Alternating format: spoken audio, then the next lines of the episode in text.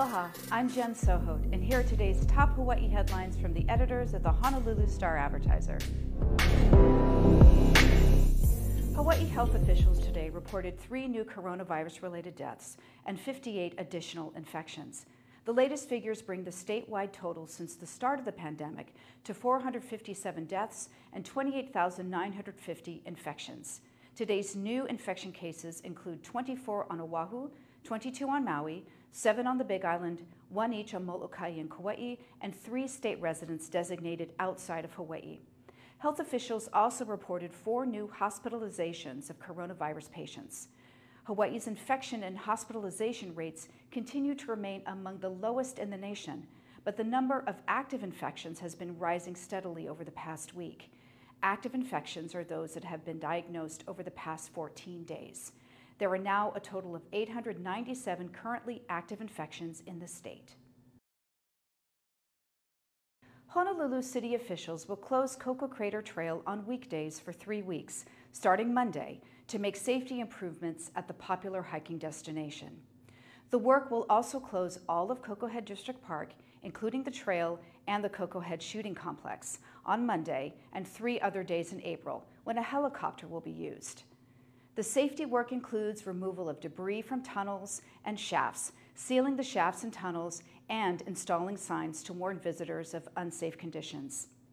The Koko Crater Tramway Trail will be closed to the general public on weekdays for three weeks that the overall work is being done, but it will remain open to the public on weekends and holidays.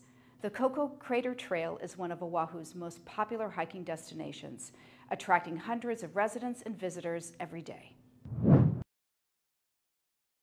A 23 year old man was seriously injured when he was shot on Kinau Street near Ward Avenue early this morning. The shooting happened just before 2 a.m. on the 700 block of Kinau Street, according to the city's Emergency Medical Services Department. EMS said the man was shot in his left buttocks. City paramedics treated him and transported him to a hospital in serious condition. A portion of Kinau Street up to Ward Avenue was closed for more than two hours as police investigated. The LPGA announced today that it is moving the Lotte Championship Tournament to the Kapolei Golf Club. The 144 player field will compete April 14th to the 17th with a $2 million overall purse and $300,000 for the winner. The LPGA said the tournament will follow a no spectator COVID 19 protocol and will be broadcast on the Golf Channel. It is the LPGA Tour's first stop at Kapolei since the Ladies Hawaiian Open from 1996 to 2001. The previous eight Lotte events were held at Ko Olina, which was unable to host the tournament this year.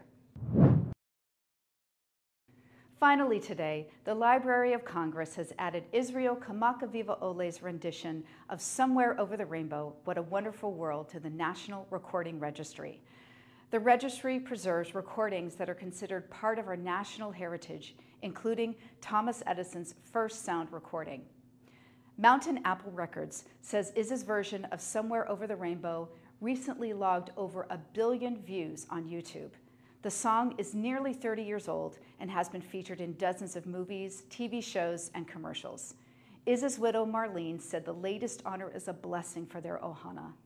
The Library of Congress began a social media campaign this morning to highlight this year's selections to the National Registry. For more on these stories and all the latest headlines, subscribe to the Honolulu Star Advertiser. Visit Hawaii's top source for breaking news online at staradvertiser.com and download the Star Advertiser mobile app. Have a wonderful day,